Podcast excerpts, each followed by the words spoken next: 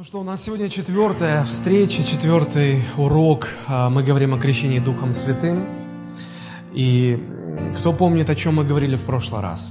Чему был посвящен прошлый урок? Мы говорили о том, мы говорили о том, что есть разница между двумя переживаниями, которые оба сопровождаются говорением на иных языках – значит, есть говорение на иных языках как свидетельство крещения Духом Святым и говорение на языках как дар Святого Духа. Вот. И мы в прошлый раз говорили, что сегодня мы поговорим подробно об отличиях. Какие отличия между этими двумя говорениями. Вот этому мы и посвятим сегодняшнюю нашу встречу. А, заранее я прошу прощения, если кому-то, может быть, покажется сложным то, о чем я буду говорить. Но поскольку мы сравниваем э, говорение на языках как свидетельство крещения Духом Святым с говорением на языках как дар Святого Духа, то есть речь пойдет о дарах Духа, в какой-то мере мы затронем эту тему, а эта тема не из простых, скажем так. Да?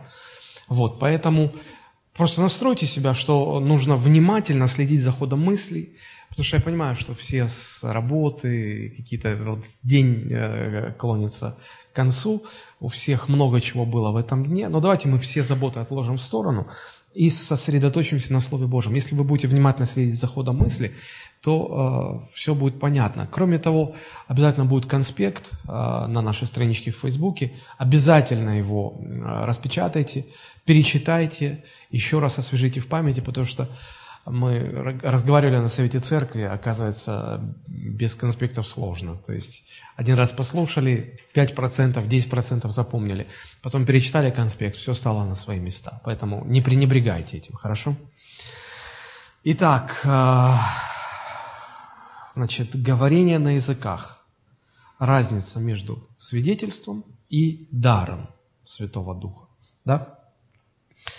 Э, значит, способность говорить на языках, полученная как свидетельство крещения Святым Духом, остается у верующего человека навсегда. То есть это не разовое проявление, это остается. Этот дар, э, он остается. А, вопрос, для чего это? Потому что со стороны может показаться, ну что это, я говорю какие-то непонятные звуки, нечленораздельные какие-то там вещи, ничего сам не понимаю. Зачем? Какой в этом смысл? Вот давайте мы разберемся в этом, да? Для чего э, человеку верующему, крещенному Духом Святым, Бог оставил эту способность говорения на иных языках? Основное предназначение заключается в том, чтобы использовать эту способность говорения на языках для своей личной молитвенной жизни. То есть для того, чтобы молиться на языках. Такая молитва э, в Библии называется либо молитвой на языках, либо молитвой в духе, либо молитвой духом. И мы сегодня э, затронем момент, почему именно такое название, чем это обусловлено. Так вот, это что касается э, свидетельства крещения Духом Святым, это говорение дано нам для молитвенной жизни. И давайте мы э, с этого момента и дальше будем говорить об этом как о молитве на иных языках. Хорошо? Дар говорения на разных языках, именно как дар Святого Духа, мы так и будем называть дар иных языков или дар э, разных языков. Хорошо? Так вот, дар разных языков имеет совершенно другое предназначение. Как и все остальные дары Духа предназначены для пользы церкви, так и дар говорения на иных языках предназначен для пользы церкви. А молитва на иных языках для чьей пользы предназначена? Того, кто молится. То есть, смотрите, когда я говорю на языках, и это э, молитва на языках, это свидетельство моего крещения Духом Святым, то это, это дано Богом для моей личной пользы. А церкви от этого никакой пользы нет абсолютно. Но если я буду действовать в дарах, э, в даре говорения на языках, то этот дар предназначен исключительно для пользы церкви, не для моей. Мне от этого никакой пользы, только для пользы церкви. Это а, различие в предназначении. И это первое отличие. Да? Итак, формулируем разницу в предназначении. заключается в том, что в одном случае говорение языками дается на пользу самому говорящему, это когда мы говорим о говорении как о свидетельстве крещения Духом Святым.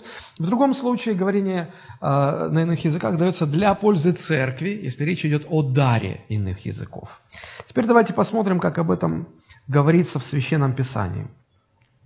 А, поскольку у вас нет конспектов, да, я сказал, что я их не буду уже печатать, раздавать, ну, потому что долго это тяжело. А, вы конспекты можете скачать э, на нашей страничке в Фейсбуке. Поэтому запасайтесь Библиями, открывайте Библию. А, мы будем э, изучать сегодня 14 главу первого послания Коринфянам. 14 глава первого послания Коринфянам. Я читаю 2, 3, 4 и 5 стихи. «Ибо кто говорит на незнакомом языке, тот говорит не людям, а Богу, потому что никто не понимает его. Он тайны говорит духом. А кто пророчествует, тот говорит людям в назидание, увещание и утешение. Кто говорит на незнакомом языке, тот назидает себя. А кто пророчествует, тот назидает церковь. Желаю, чтобы вы все говорили языками, но лучше, чтобы вы пророчествовали. Ибо пророчествующий превосходнее того, кто говорит языками. Разве он при том будет и изъяснять, чтобы церковь получила назидание? А, держите, пожалуйста, вот эти стихи вместе э, на экране. А я прочитаю вам, как это звучит в современном переводе. Тот, кто говорит на неведомом языке, обращается не к людям, а к Богу. Ведь э, когда он силой духа изрекает таинственное, его никто не понимает. А тот, кто пророчествует, обращается к людям и помогает их созиданию, дает поддержку и утешение. Тот, кто говорит на языках, созидает себя, а тот, кто пророчествует, созидает церковь. Хорошо, если бы вы все говорили на языках, но лучше, если бы вы пророчествовали. Пророк выше говорящего на языках, кроме тех случаев, конечно, когда речь того истолковывается и помогает возрастать всей церкви. А, вы помните, что апостол Павел в 12 главе говорит нам о дарах Духа Святого, как о проявлениях Духа Святого. Потом 13 глава, она как вставочка такая, она вся посвящена теме любви, и, и, и в ней а, лейтмотивом звучит мысль о том, что любовь превыше всякого дара. Потому что если нет любви, все дары на смарку никому не нужны. Любовь превыше любого дара. И поэтому апостол Павел говорит, что мы должны прежде всего стремиться к любви, и потом, а, если это есть движущий мотив любовь, тогда стремитесь к дарам. И 14 глава, ну, она как бы возвращает а, наши мысли к рассуждению о дарах духовных. И вот здесь, в прочитанном нами отрывке, со 2 по 5 стихи, мы видим упоминание четырех духовных проявлений. Четырех духовных проявлений. Четыре проявления Духа Святого. Давайте посмотрим, что это за проявление. Итак, первое проявление, которое мы здесь видим, речь идет о молитве на иных языках. Я еще раз повторю, что эту способность имеет каждый крещенный Духом Святым верующий, и она остается после крещения Духом Святым, и она дана как свидетельство крещения Духом Святым. Посмотрите, э, что нам открыто о молитве на языках. Ну, со второго стиха. Со второго стиха. Написано, «Ибо кто говорит на незнакомом языке, тот говорит не людям, а Богу». Очень простой вопрос обращение человека не к людям, а к Богу называется как? Молитвой. То есть любое обращение человека к Богу – это есть молитва. Поэтому я и говорю, что здесь речь идет о молитве на языках. Почему на языках? Потому что написано, кто говорит к Богу на незнакомом языке, то есть речь идет о молитве к Богу на незнакомом языке. А, дальше что написано? Написано, что никто не понимает его, он тайны говорит духом. То есть, смотрите, первая мысль. Молящийся на иных языках обращается не к людям, он говорит к Богу. Это раз. Следующая мысль. Содержание этой молитвы никто из людей не понимает. Не понимают окружающие, которые могут слышать эту молитву, не понимает сам молящийся, человек, который молится. Почему? Ну, потому что э, адресовано это послание к Богу, а Бог понимает. Бог понимает. Ему это послание адресовано, Да? И а, это послание, оно идет не совсем от человека, потому что, посмотрите, сказано, а, никто не понимает его, он тайны говорит духом. Вот это слово духом, хотя оно тут написано с маленькой буквы, но если вы посмотрите греческий оригинал, то там совершенно ясно становится, что речь идет не о человеческом духе, а о Духе Святом. То есть, смотрите, молящийся человек, а, его никто не понимает, потому что он говорит какие-то тайны с помощью Святого Духа. То есть Дух Святой дает человеку провещевать, и он говорит какие-то слова, какое-то послание, оно адресовано Богу, его никто из людей не понимает, но Бог это понимает. Вот то, что нам открыто здесь. Да? Вот почему молитва э, на языках еще называется молитвой в духе, потому что здесь есть участие Духа Святого. Или молитва Духом, в смысле Духом Святым. Потому что Дух Святой а, выстраивает эту молитву, и Он дает нам говорить слова, которые ни мы, ни окружающие не понимают, никто, кроме Бога. Да? Вот почему это названа молитва Духом или молитва в Духе. Теперь, для чего это нужно? Для чего это нужно? Почему сам Дух Святой участвует в молитве? Зачем нужна такая молитва? Ответ мы находим в послании апостола Павла к римлянам, 8 глава, 26-27 стихи. Я уверен, что вы все помните эти места. Там написано «Также и Дух, то есть Дух Святой, подкрепляет нас в немощах наших, ибо мы не знаем, о чем молиться, как должно». Но сам Дух ходатайствует за нас воздыханиями неизреченными, а испытующий же сердца знает, какая мысль... Кто этот испытующий сердца? Бог. Знает, какая мысль у Духа, понимает ее, потому что Он, Дух Святой, ходатайствует за святых по воле Божьей. Друзья, проходите, пожалуйста, присаживайтесь и э, как можно меньше отвлекайте всех остальных. Ладно? Потому что нам здесь нужно сосредоточиться на изучаемом материале. Итак, здесь апостол Павел объясняет, почему необходимо участие Духа Святого в наших молитвах. Ответ очень простой, потому что мы не знаем, как молиться и о чем молиться. В конце концов, мы, как люди, живущие в физическом мире, можем э, понимать только физический мир. То есть э, духовная реальность для нас закрыта. Мы же понимаем, что есть физический мир и духовный мир. Физический видимый, духовный невидимый. Духовный мир является областью причин, видимый мир является областью следствий. Поэтому, э, если мы хотим хорошо разбираться в том, что происходит, мы должны учитывать не только то, что видимо, но и то, что невидимо. Мы должны понимать не только то, что происходит в физическом мире, но и то, что происходит в мире духовном. А он для нас закрыт. Он совершенно для нас закрыт и непонятен. И я не верю тем проповедникам или тем христианам, которые говорят, сейчас подождите, я помолюсь, я войду в духовный мир, я сейчас, сейчас почувствую, что там в духовном мире. А, но это цирк, просто потому что э, для человека закрыт духовный мир, просто закрыт.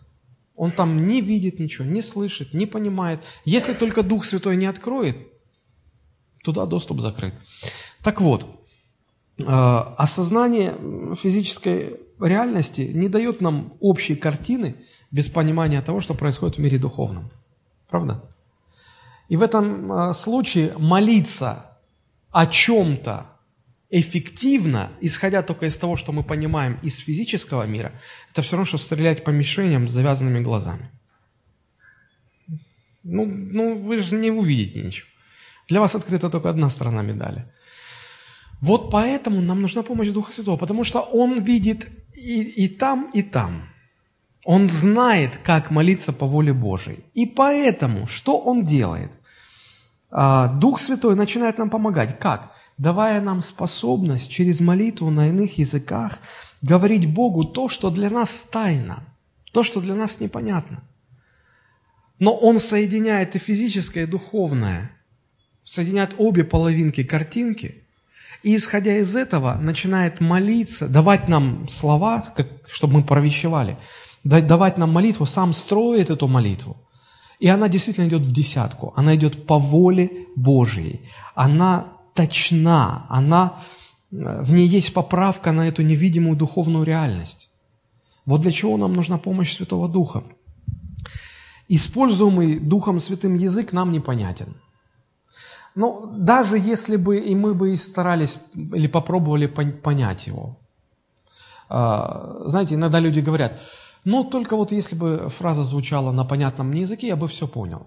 Я абсолютно уверен, если бы вы попросили какого-нибудь э, космолога или э, физика, специализирующего на, специализирующегося на квантовой физике, объяснить вам, в чем э, отличие э, вот, квантовой физики от неквантовой физики, или принцип, по которому в будущем ученые собираются построить квантовый компьютер – вам бы слова были понятны, потому что они на русском языке, но суть бы вы бы вообще не уловили.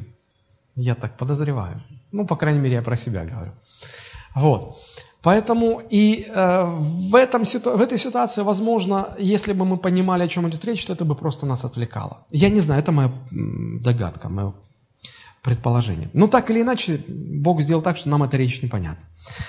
Но в любом случае, с помощью вот этого языка формулируется точная, эффективная молитва, которую понимает Бог, она безупречно, точна, максимально эффективно соответствует воле Божией. То есть это молитва в самую десятку, самая действенная молитва. Самая действенная молитва. И, наверное, это даже хорошо, что она идет мимо нашего ума, мимо нашего сознания, понимания. Не стоит этим смущаться. Когда люди говорят, ну я же не понимаю, что я говорю, зачем я буду говорить? Не надо смущаться этим. Смотрите, как э, об этом говорит апостол Павел. 1 Коринфянам, 14 глава, 14-15 стихи.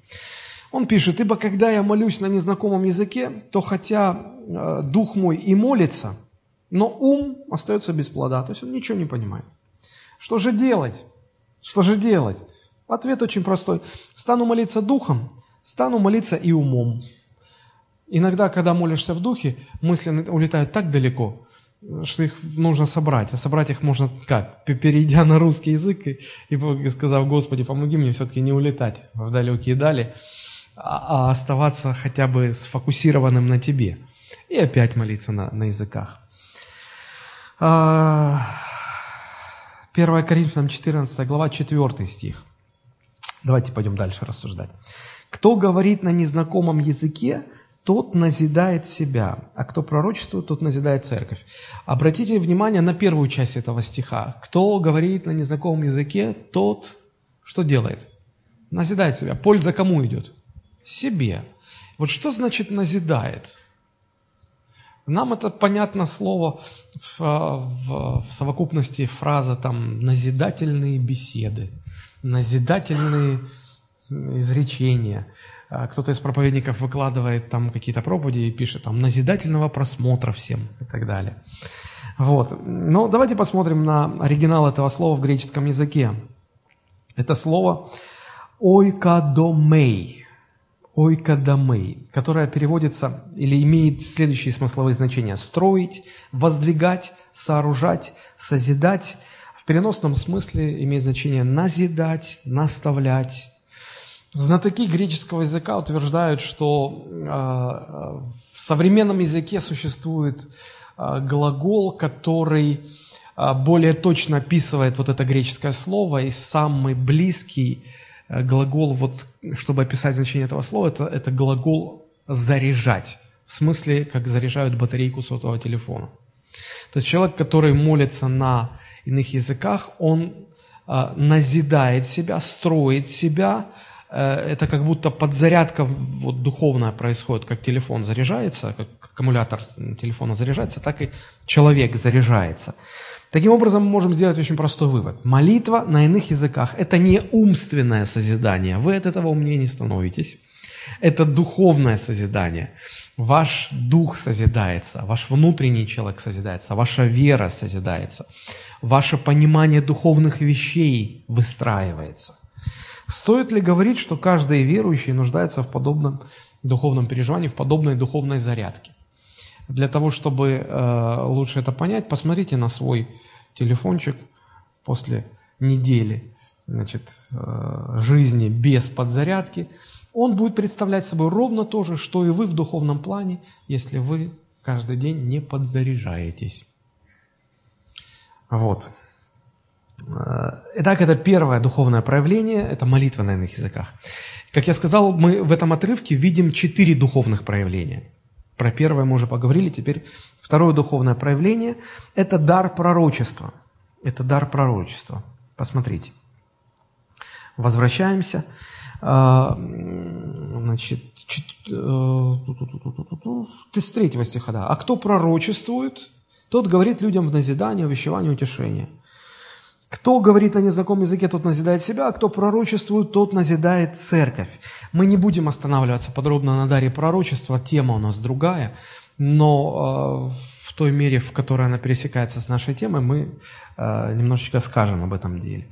Итак, э, пророчествующий приносит пользу церкви, назидает церковь. Этот дар, как мы здесь видим, предназначен для пользы церкви, как, впрочем, и все остальные духовные дары. В этом отличие этого дара от молитвы на языках, которая предназначена для личного назидания, не для пользы церкви. Да? Смотрите, что дальше мы здесь видим. А, мы здесь видим третье и четвертое, сразу мы посмотрим, духовные проявления. 1 а, э, Коринфянам 14 глава, 5 стих. Э, апостол Павел пишет, «Желаю, чтобы вы все говорили языками, но лучше, чтобы вы пророчествовали, ибо пророчествующий превосходнее того, кто говорит языками, разве он при том будет и изъяснять, чтобы церковь получила назидание?» Так, давайте сразу окинем взглядом эти четыре духовных проявления. Первое, мы уже сказали, молитва на языках. Второе – это дар пророчества. И третье и четвертое, они связаны вместе. Это дар иных языков и дар истолкования языков. Они идут в паре. И э, если и можно как-то сравнивать, какой дар больше, какой дар меньше, какой дар лучше, какой хуже, какой выше, какой ниже, то критерием этой оценки может служить только одно э, – насколько он пользы приносит церкви. И чем больше он приносит пользы церкви, тем он выше. Да? И вот смотрите, апостол Павел э, говорит, что пророчествующий превосходнее того, кто говорит языками. То есть тот, кто действует в даре пророчества, он выше, чем тот, кто действует в даре иных языков. То есть дар пророчества выше дара иных языков. Почему? Критерий какой? Польза церкви. А, когда человек пророчествует, церковь понимает, о чем идет речь, получает назидание – Польза есть. Когда человек говорит э, на, на языках, и это обращено к церкви, э, и все на этом. То есть, э, кто что поймет. Вот, допустим, я процитирую сейчас один стих на английском языке. Понятный английский язык. For God so loved the world that he gave his only begotten Son, that whosoever believes in him should not perish, but have eternal life. Кто понял, о чем речь? Ну, те, кто знает английский язык, те понимают, что это Иоанна 3,16 было. Вот. Да, совершенно, ибо так возлюбил Бог мир. То есть, э, вот, а если бы я сказал на каком-то языке, э, который вообще никому не был бы понятен, ну, это был бы э, вот проявление дара говорения на языке. Я, я свое дело сделал, я сказал. Никто ничего не понял. Какая польза? Да никакой. Вот поэтому это дары ниже. И сказано, что э, польза будет в том случае, если будет кто-то, кто истолкует, или если обладатель дара говорения на иных языках будет иметь также дар истолкования, вот тогда будет польза. И фактически вот эта связка а, двух даров, дар языков и дар истолкования языков, оно приравнивается к действию дара пророчества. Приравнивается э, к действию дара пророчества. Итак, дальше давайте мы посмотрим с 6 по 20 стихи, о чем говорит нам здесь апостол Павел. А, до 6 э, стиха, первые пять стихов, он объясняет, что польза, вернее, смысл любого духовного дара заключается в том, чтобы церковь получала пользу. И от пророчества есть польза для церкви. Когда человек молится на языках, польза идет ему. Когда человек говорит языками в церкви, для пользы церкви, но при этом не истолковывает, пользы нет. И поэтому он объясняет, что должен быть э, если есть дар истолкования, если есть дар говорения языками, то должен быть дар истолкования языков. И вот этому посвящены стихи с 6 по 20. Я их просто прочитаю. Теперь, если я приду к вам, братья, и стану говорить на незнакомых языках, то какую принесу вам пользу, когда не изъяснюсь вам или откровением, или познанием, или пророчеством, или учением? Никакой. Седьмой стих. Он э, уходит в сравнение для того, чтобы лучше передать мысль. «И бездушные вещи, издающие звук, свирели или гусли, если не производят раздельных тонов, то как распознать то, что играют на свирели или на гуслях? Если труба будет издавать неопределенный звук, то станет готовиться к сражению». Так если и вы языком произносите невразумительные слова, то как узнают, что вы говорите? Вы будете говорить на ветер. Сколько, например, различных слов в мире, и ни одного из них нет без значения. Но если я не разумею значения слов, то я для говорящего чужестранец, и говорящий для меня чужестранец. Так и вы, ревнуя о дарах духовных, старайтесь обогатиться ими для чего? Для назидания церкви, потому что в этом, в этом весь смысл духовных даров. А потому, говорящий на незнакомом языке, молись о даре истолкования, чтобы ты мог пользоваться. Потому что если у тебя будет только дар говорения языками, ты не сможешь им пользоваться. Должна быть связка. Или кто-то должен быть рядом, который дополнит твой дар. 13 стих. А потому, горящий на незнакомом языке, молись о даре истолкования. Логично. Ибо когда я молюсь на незнакомом языке, то дух мой молится, но ум остается без плода. То есть опять объяснение одной и той же истины. 15 стих. «Что же делать? Стану молиться духом, стану молиться умом. Буду петь духом, буду петь и умом. Ибо если ты благо... будешь благословлять духом, то стоящий на месте простолюдина, как скажет аминь при твоем благодарении? Ибо он не понимает, что ты благодаришь. Ты хорошо благодаришь, но другой не назидается. Посмотрите, как красной нитью проходит мысль о том, что в церкви все должно служить назиданию людей церкви. Все должно служить назиданию. Ты хорошо благодаришь, но другой не назидается. 18 стих. «Благодарю Бога моего, я более всех вас говорю языками». Смотрите, он, он говорит, что здесь он говорит э, э, не, не столько о даре, сколько о молитве на иных языках.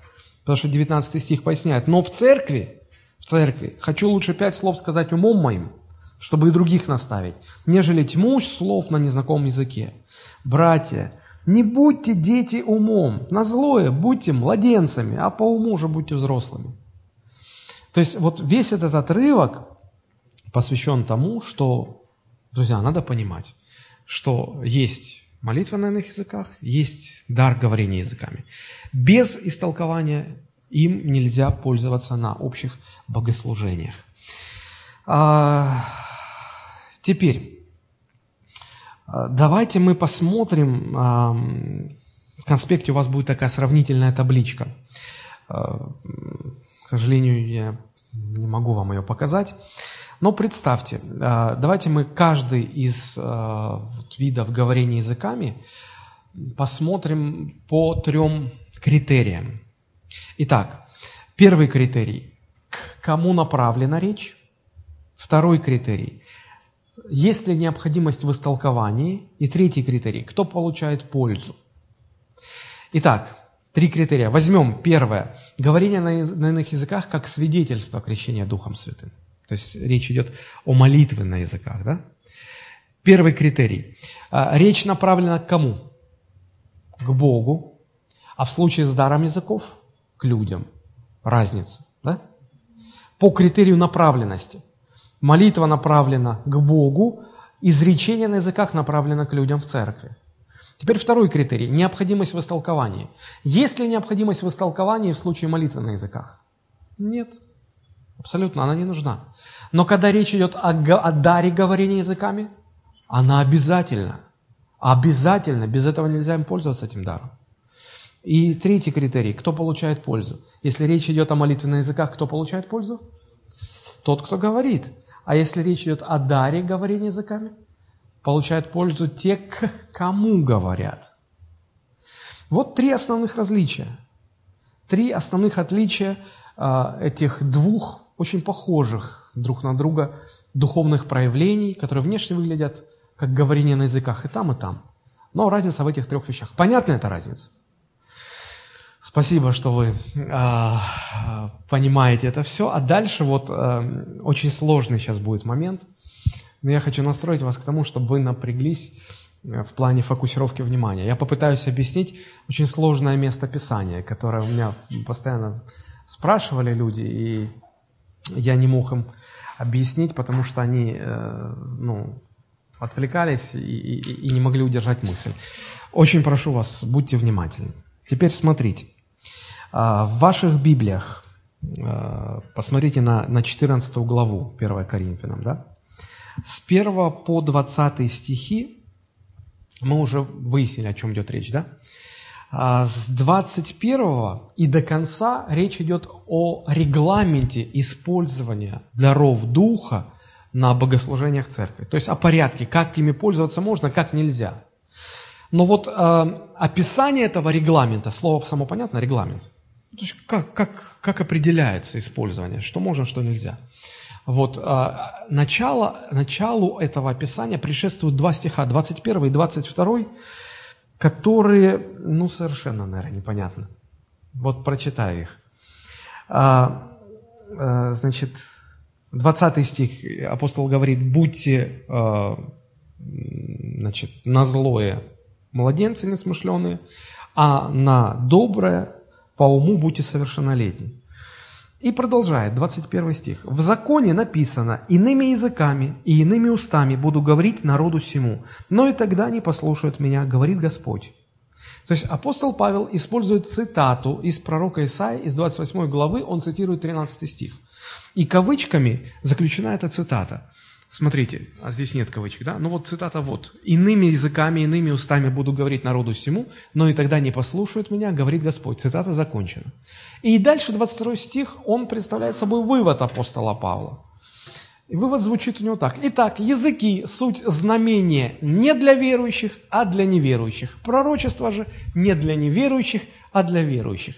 Кто понимает, что здесь написано, я готов тому дать тысячу рублей. Ну, согласитесь, тут ну, как-то так накручено, накручено, накручено. Интересно вам разобраться, о чем здесь вообще речь идет? Давайте попытаемся. Давайте попытаемся. Итак, э, во-первых, в этих двух стихах мы видим ссылку на Ветхий Завет, а во-вторых, на основании этой ссылки делается вывод апостола Павла. Это видно? Дальше идем. Давайте разберем эту, ссылку на Ветхий Завет, что она собой представляет, какое значение, какой смысл, почему вообще в этом контексте духовных даров, а в частности говорения на иных языках, почему апостол Павел ее употребляет в этом контексте. Итак, э, откройте, пожалуйста, книгу пророка Исаи, 28 глава. Первые шесть стихов в этой главе речь идет о, э, об упорствующих Ев... Э, как их там? Ефрем... Ефремляне или... Да, об упорствующих ефремлянах. Горе, э, венку гордости пьяных ефремлян и так далее. Ну, в общем, это про ефремлян. Ладно, Бог с ними, как говорится. Но вот с 7 по 13 стихи апостол Павел обращается к священникам израильского народа. И вот давайте почитаем, что там написано. Можно нам с 7 по 13. Ну, или вот 7, потом 8, чтобы вот удобно было. Да? А потом я прочитаю вам э, в современном переводе. Но и эти шатаются от вина, избиваются с пути от секеры. Священник и пророк спотыкаются от крепких напитков, побеждены вином, обезумели от секеры, в видении ошибаются, в суждении спотыкаются. Ибо все столы наполнены отвратительной блевотиной, нет чистого места. А говорят, кого хочет он учить ведению и кого вразумлять проповедью? Отнятых от, груди, от грудного молока, отлученных от сосов матери – Ибо все заповедь на заповедь, заповедь на заповедь, правило на правило, правило на правило, тут немного, там немного. Зато лепечущими устами на чужом языке будут говорить к этому народу. Им говорили, вот покой, дайте покой тружденному, и вот успокоение. Но они не хотели слушать. И стало у них словом Господа заповедь на заповедь, заповедь на заповедь, правило на правило, правило на правило. Тут немного, там немного. Так что они пойдут и упадут навзничь, разобьются, попадут в сети, будут уловлены. Аналогичный вопрос. Кто хоть что-нибудь понял из того, что здесь написано? Я очень часто слышал, как э, сторонники, э, или как скажем, люди, которые не признают иные языки, они говорили, вот, апостол Павел ссылается на это. И смотрите, что ждет людей, которые там этими иными языками. Вот они пойдут, упадут, разобьются, будут уловлены, навзничь, попадут в сеть. То есть, ну, страшилки страшные. Давайте будем разбираться, о чем тут идет речь. Э, я буду читать современный перевод русского библейского общества, а, начиная с седьмого стиха. А, Дим, буду благодарен, если ты сможешь параллельно высвечивать а, синодальный. Немножко понятнее нам будет в современном переводе. Читаю. «Напившись вина, бредут они поступью неверной, блуждают в хмелю. Священник и пророк, охмелев, неверным шагом бредут, вино помутило их разум. В хмелю блуждают они, видения их неверны, ошибочные решения. То есть э, Бог через пророка Исаию обращается к священникам и пророкам израильского народа и говорит, он обличает их в грехе пьянства. Он говорит, вы все священники, пророки, вы пьяницы, вы алкаши, вы э, пытаетесь в пьяном угаре объяснять людям какие-то откровения, толковать видения, вы ошибаетесь, вы, вы заблуждаетесь, и людей вводите в заблуждение. Дальше читаю. Все столы покрыты блевотиной, не осталось чистого места. Ну, это когда человек напьется, у него вот это вот неизбежно потом начинается. И вы можете себе Попробуйте нарисовать в своем воображении картину. Священники и пророки напились, лыка не вяжут, э, и при этом пытаются еще что-то говорить, там, так говорит Господь, ну и так далее. Да? И э, дальше читаю. А, Бог через пророка задает такой риторический вопрос. Кого такой сумеет разуму научить? Кому разъяснит он весть? Младенцам, еще недавно сосавшим молоко, только что отнятым от груди, и даже им, наверное, нет. И потом, смотрите, десятый стих. Десятый стих звучит совершенно не так, как... Смотрите-ка, вот Самвел мне не даст э, соврать. Читаю десятый стих. Цав, цав, цав, цав, кaf, кaf, кaf, кaf. Чуть-чуть тут, чуть-чуть там. Слушайте дальше. Вот так же, Бог через пророка говорит, вот так же, неясным языком, на чужом наречии, будет теперь Господь говорить с этим народом. Прежде Бог говорил, здесь вас отдых ждет, пусть уставшие отдохнут, здесь спокойное место, но они не желали его слушать. И такое им будет теперь слово от Господа. Цитата.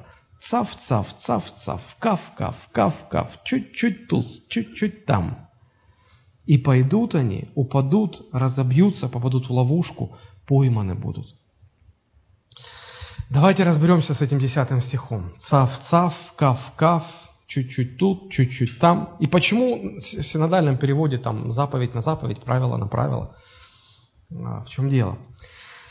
А, как говорится, без языка оригинала здесь не разобраться. А, Ветхий Завет был написан на древнееврейском языке. Так вот, э, древнееврейское слово э, «цав», транслитерация которого используется в современном переводе, оно очень созвучно еврейскому слову «заповедь». И поэтому, когда звучит «цав», «цав», «цав», «цав», «заповедь», «заповедь», «заповедь», «заповедь», а, а второе древнееврейское слово оно на слух звучит как каф. Каф, каф, каф, каф. И оно созвучно с еврейским словом правило или, э, э, ну как, веревка, которой меряют что-то. Мерила, мерила. Вот. Так вот, слушайте внимательно. Здесь используется ирония. Здесь как будто пророк э, кривляет запинающуюся речь пьяного священника который, пытаясь говорить о заповедях, у него получается не заповеди, а цав-цав. Не правило кав-кав. То есть здесь вот, как бы это сегодня сказали, а, а, сегодня бы сказали, пророк потроллил священников пьяных. Как еще говорят? вот есть такое э, слово «степ», вот постебался, да, и вот, вот здесь вот как бы кривляние того, как пьяный священник пытается объяснять что-то про заповеди, про правила, про то, что чуть-чуть здесь нужно, чуть-чуть там нужно. И в результате Бог говорит, ну, это получается не речь священника, это получается какое-то, э, не, то, то ли это не членораздельная речь пьяного в угаре какого-то человека, то ли это какой-то неразборчивый лепет э, младенца, вот что-то непонятное. И, и смотрите, э, смысл-то в чем здесь заключается? Э, пророк говорит, укоряя священников э, в грехе пьянства, э, пророк спрашивает, кого вот эти вот священники могут научить? Да никого, даже младенцев не научат. Абсолютно.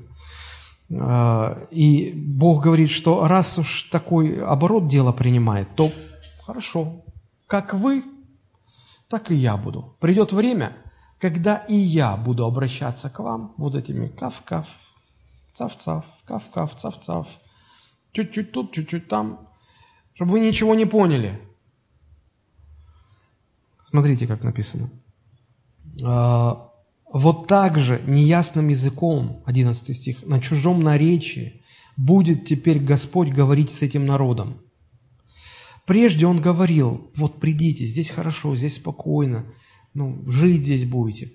А люди не хотели слушать. Бог их звал так, чтобы понятно было, на понятном языке, аргументировал, говорил. Они не хотели слушать. Ходи.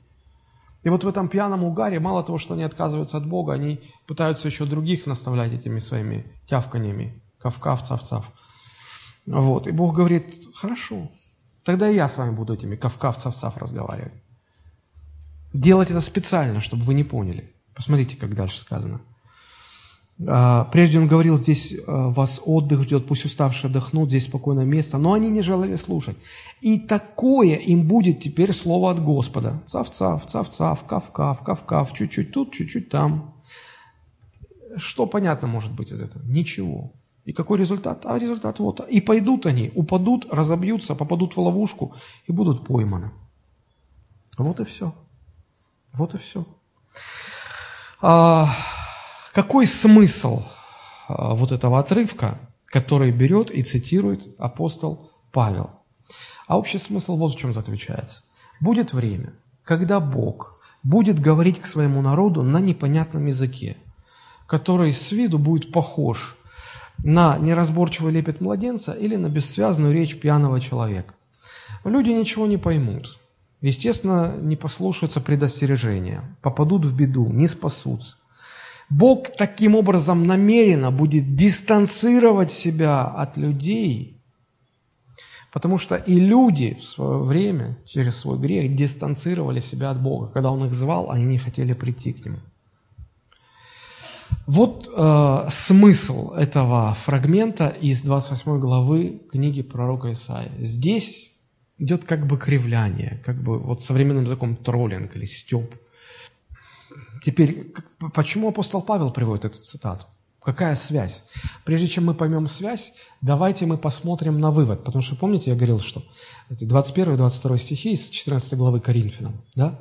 В 21 идет цитата из Ветхого Завета, а в 22 идет вывод, сделанный на основании этой цитаты. Сейчас, если мы поймем вывод, нам станет понятна связь с этой цитатой. Не слишком сложно? Ну, постарайтесь, напрягитесь немножечко. А, давайте посмотрим вывод. Какой вывод делает апостол Павел?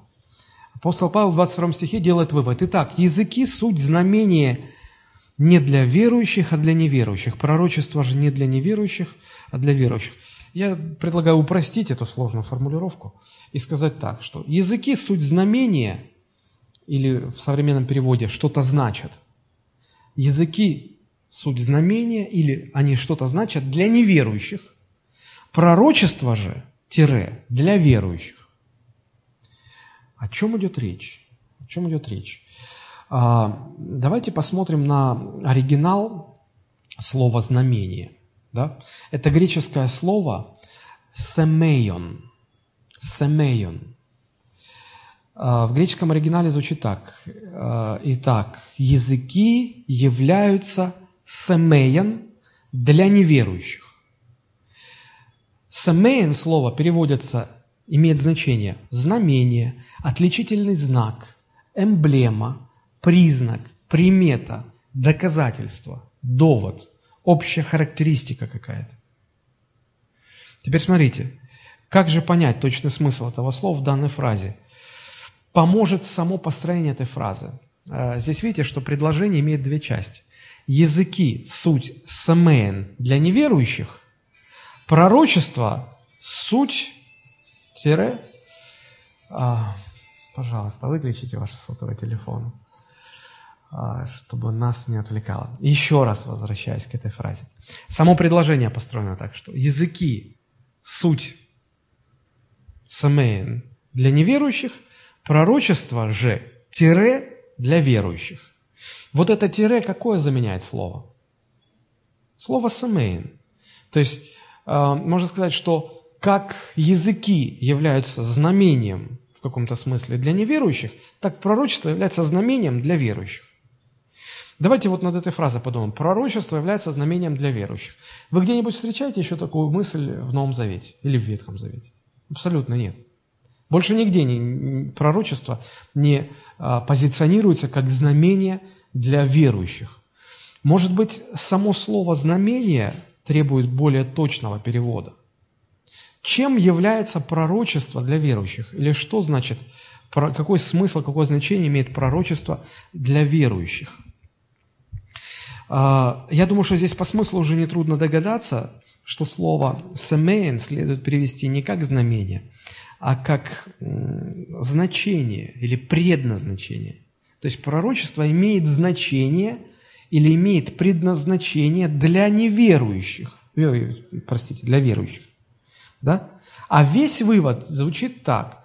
Языки имеют значение для неверующих, а пророчество имеет значение для верующих. Если вы посмотрите современный перевод русского библейского общества, то там именно так и написано. Языки имеют значение для неверующих, пророчество имеет значение для верующих.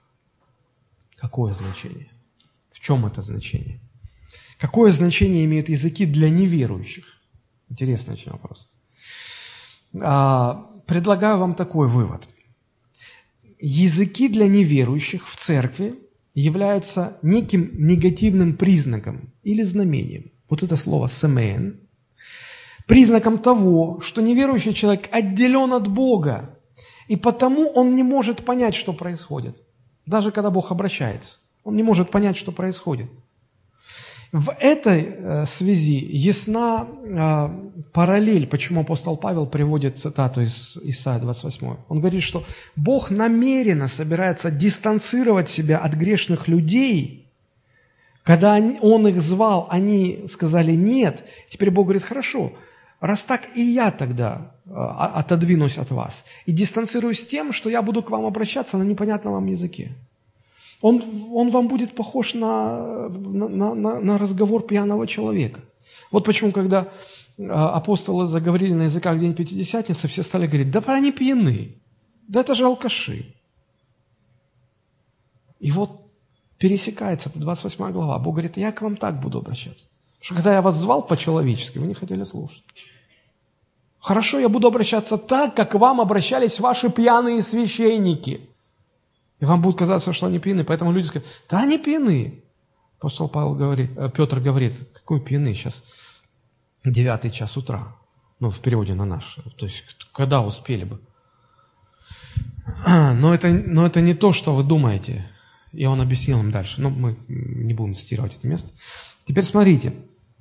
То есть, говорение на языках а, для неверующих в церкви – это негативный признак того, что они вообще ничего не понимают. То есть они, они дистанцированы от Бога, они разделены с Богом. Они вообще не понимают, что происходит. И Бог специально так делает, чтобы они почувствовали себя непричастными к Богу, что вы, позвольте, вы никакого отношения не имеете. Вот в, в каком смысле э, языки являются знамением э, дистанцирования между неверующими и Богом – в таком же смысле, только наоборот. пророчество является признаком того, что Бог этой дистанции не делает. Он обращается с пророчеством к верующим. И они понимают. И они понимают, что Бог их отец, они его дети. Нет никакой дистанции. Им все понятно. Вот в каком смысле пророчество имеет значение для верующих, и в этом же смысле только со знаком минус. А, языки имеют э, значение для неверующих, показывая их э, отделение от Бога. А, теперь э, после этого идут стихи 23 и 26, мы заканчиваем уже, а, после 22. «Если вся церковь сойдется вместе, и все станут говорить незнакомыми языками, и войдут к вам незнающие или неверующие, то не скажут ли они, что вы беснуетесь? Они будут говорить, вы пьяные, вы бесноватые, вы сектанты, вы какие-то странные, вы ненормальные. Вот они ничего не понимают, и для них вот это знамение, то что они, они не в теме, они отделены. Они вообще не понимают, о чем идет речь. Да? А, но когда все пророчествуют, и войдет кто неверующий или не знающий, то он всеми обличается, всеми судится. И таким образом тайное сердце его обнаруживается, и он пойдет ниц, поклонится Богу и скажет, истина с вами Бог. Итак, что же, братья? Итак, что же нам делать-то со всем этим, со всеми этими объяснениями? Все это еще раз и еще раз говорит, что нет смысла использовать дар языков на богослужении, потому что в этом нет никакой пользы. Нет никакой пользы неверующим, потому что они ничего не понимают и чувствуют себя вообще ну, ну как с другой планеты. А нет пользы и верующим, потому что нет, если нет истолкования, то а какую пользу, какая будет польза верующим? Никакой. Поэтому апостол Павел еще раз говорит, что нет никакого смысла использовать дар языков. Разве только что будет истолкование. А, но если в церкви звучит пророчество, то есть обращение а, к людям церкви, назидающих, или же аналог пророчества, говорение на языках с истолкованием. Это приравнивается к пророчеству. Если это звучит, тогда понятно всем – и верующим, и неверующим. Потому что любое пророчество, если оно вдохновлено Духом Святым, оно всегда имеет элемент обличения. Оно всегда открывает грех человека и побуждает человека покаяться. Это всегда созидательно, это всегда назидательно для человека. Таким образом, польза в, э, этом назидании для всех присутствующих в церкви очевидна. И апостол Павел говорит, итак, что же, братья, что делать-то будем? И дальше объясняет регламент – и говорит, что вот так и так, дарами Духа нужно пользоваться таким и таким образом. А вот таким и таким образом нельзя пользоваться. И обратите внимание в самом конце на вот какой интересный факт. Апостол Павел совершенно не запрещает молитву на языках. Пробегитесь глазами дальше, до конца 14 главы. Апостол Павел совершенно не запрещает. Что там случилось? Апостол Павел совершенно не запрещает молитву на иных языках, и он совершенно не запрещает использование дара иных языков при условии, что они будут истолкованы.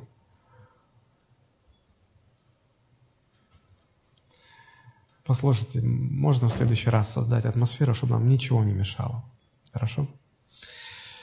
А, потому что некоторые люди говорят, ну посмотрите, вообще сами языки, как, как неверующими будут восприниматься как беснование какое-то, как безумие какое-то. Если бы это было так, тогда апостол Павел сказал бы, вообще мы запрещаем все. Но он не делает, он говорит, есть порядок, должен быть порядок. Потом он говорит, если кто говорит на языках, говорите двое или трое, обязательно изъясняйте. И там дальше стоит такая фраза, и не запрещайте говорить языками. Посмотрите, какой это стих. И не запрещайте говорить языками. Поэтому э, мы еще будем говорить о молитве на иных языках, отдельно у нас будет тема, но сейчас вкратце скажу. Когда э, люди собираются на молитвенное собрание, все молятся на языках, здесь нет обращения к церкви, это нормально, совершенно нормально. Э, если есть дар говорения на языках, и кто-то высказывается к церкви, и потом есть кто-то, кто истолковывает, это тоже совершенно нормально.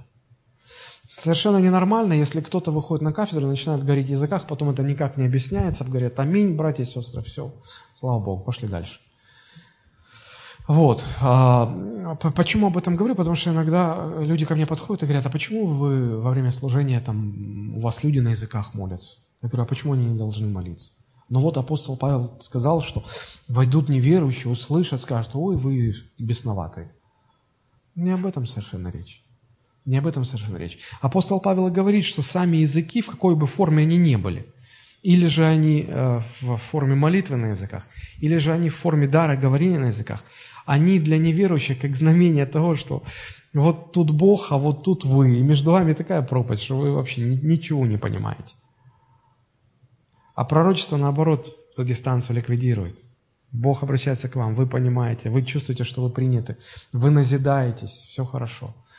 Вот э, мы попытались сегодня разобрать смысл э, 14 главы э, первого послания апостола Павла к Каринской церкви.